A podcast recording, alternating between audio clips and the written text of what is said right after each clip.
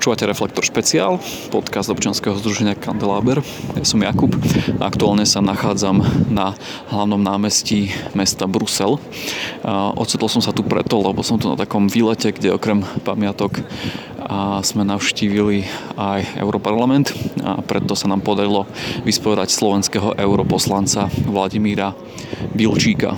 Mojou dnešnou spolumoderátorkou bude Alenka a toto sú otázky, ktoré sme mu položili. Pán Bilčík, tak vy sa profesne venujete celý život zahraničnej politike uh-huh. a ako novému europoslancovi sa vám podarilo teda stať sa predsedom delegácie pri Európskom parlamente pre vzťahy s Čiernou horou ano. a zároveň ste spravodaj, stálym spravodajcom Európskeho parlamentu pre Srbsko. Áno, áno. Tak sa vás chceme spýtať, že e, prečo pre Európsku úniu sú dôležité vzťahy s Balkánom?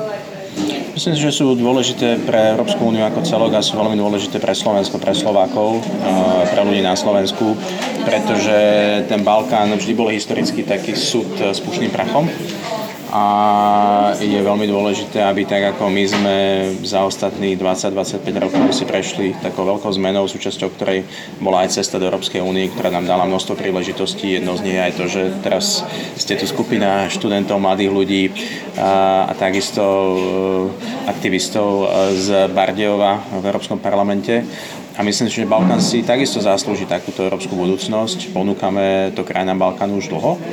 Pokiaľ to neurobíme, tak e, na tom Balkáne prevážia iné sily. E, protieurópske, e, či už Turecka, z Blízkeho Stredného východu, z Ruska a je veľmi dôležité, aby sme im ponúkli tú európsku perspektívu a pomohli im naplniť, pretože potom sa nám budú ľahšie riešiť aj problémy za našimi hranicami. Jednoducho tá bezpečnosť je otázkou toho, aké vzťahy máme so susedmi, či tí susedia sú predvydateľní, to je o kontrole hraníc, o kontrole migrácie. Je to ale aj jednoducho o tom, či tí ľudia za našimi hranicami majú pocit, že sa im tam žije dobre a tá najlepšia odpoveď je práve to rozšírenie a nahrnutie ich sem do toho nášho priestoru. Takže toto bude aj taký dôležitý rok politicky pre rozšírenie. Máme chorvátske predsedníctvo v Európskej únii no ja sa budem snažiť v tých svojich pozíciách e, toto veľmi jasne komunikovať, ale zároveň aj hovoriť tým partnerom, čo musia robiť na to, aby sa zmenili, pretože nemôžeme prijať zajtra do Európskej únie niekoho, kto na to nie je pripravený. A, takže je to, je to dôležitá súčasť e, snahy Európskej únie byť hráčom v zahraničnej politike a myslím si, že pokiaľ to chceme kdekoľvek zvládnuť, musí to v prvom rade zvládnuť naše susedstvo na Balkáne. Boli sme svedkami dnes veľmi dôležitého a emotívneho hlasovania. Čo to bolo za hlasovanie a prečo je to pre nás dôležité?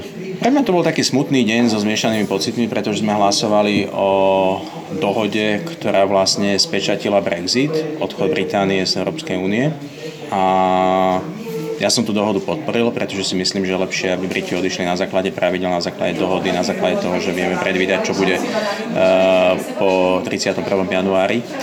Zároveň je to smutné, pretože odchádza veľký členský štát, je to prvýkrát v histórii, že vlastne odchádza členský štát, rozhodlo sa tak v referende, ktorý ktoré si Briti odhlasovali.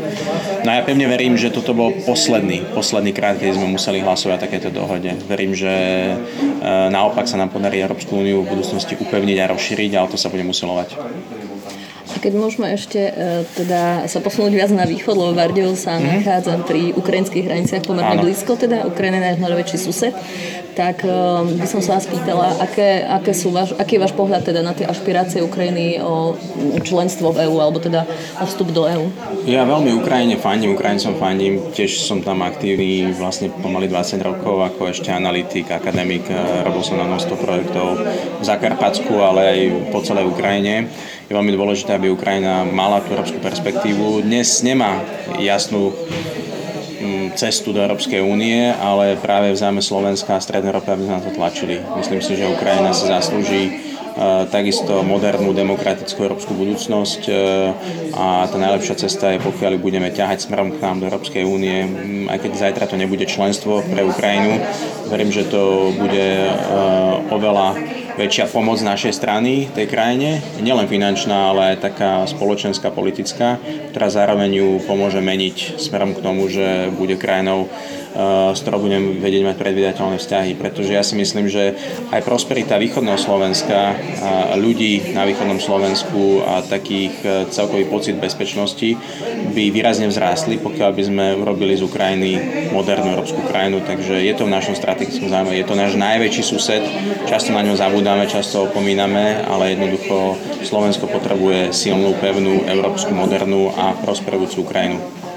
Posledná otázka taká osobnejšia. Všimli sme si, že máte plný program, predpokladám, že všetci poslanci to tu majú teda dosť naplnené. Ako to funguje vlastne s rodinami poslancov, s osobným životom? Máte nejaký osobný život? Je to veľmi náročné. Je to taká cena za to, že človek tu má ten mandát.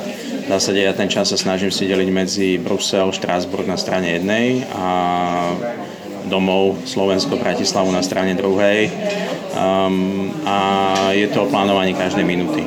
Uh, ste to o tom, že každý týždeň pendlujem hore-dole, robia to aj mnohí ďalší europoslanci, je to súčasťou tej práce, čiže je s tým spojené veľa cestovania uh, je, a, a samozrejme veľa plánovania. O to viac si užívam každú chvíľu, ktorú mám s rodinou. Ja sa naozaj snažím cez víkendy tráviť čas so svojimi deťmi, so svojou rodinou, uh, byť doma a, a byť uh, mužom, otcom a v zásade aj synom, bratom, takže nie je to vždy jednoduché a, je, to, je, to, je to vždy je to o kompromisoch, takže uh, ale je to poslanie, ľudia ma sem zvolili, ja si ten mandát veľmi vážim a chcem ho vykonávať s plnou vážnosťou uh, naozaj tak, aby som priniesol aj konkrétne odpovede na tie veci, ktoré som slúbil aj voličom, ale vlastne už aj dneska sú to záväzky tu v Európarlamente, pretože som si získal dôveru svojich kolegyň a kolegov a dneska mám dôležité poslanie aj na Balkáne, ale snažím sa samozrejme stále pracovať aj e,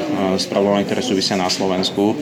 Poviem, e, v marci napríklad chystáme z Európskeho parlamentu misiu e, Európskeho parlamentu poslankyň a poslancov, ktorí sa pozrú na to, čo sa udialo a čo sa neudialo, najmä v oblasti spravodlivosti a fungovaní médií dva roky po vraždách Jana Kuciaka a Martiny Kušnírovej. Čiže aj Slovensko tu veľmi rezonuje, všetci sledujú tú situáciu, dnes ktorá sa deje na Slovensku a sme v stálom spojení, takže ja naozaj sa snažím komunikovať zase aj tie politické témy odtiaľto smerom k nám domov, pretože to si myslím, že je jediná cesta, ako vieme priblížiť ten parlament na tú Európsku úniu a ľuďom. A teším sa, že dnes tu som aj s celým autobusom ľudí z Bardejova, je to dôležité.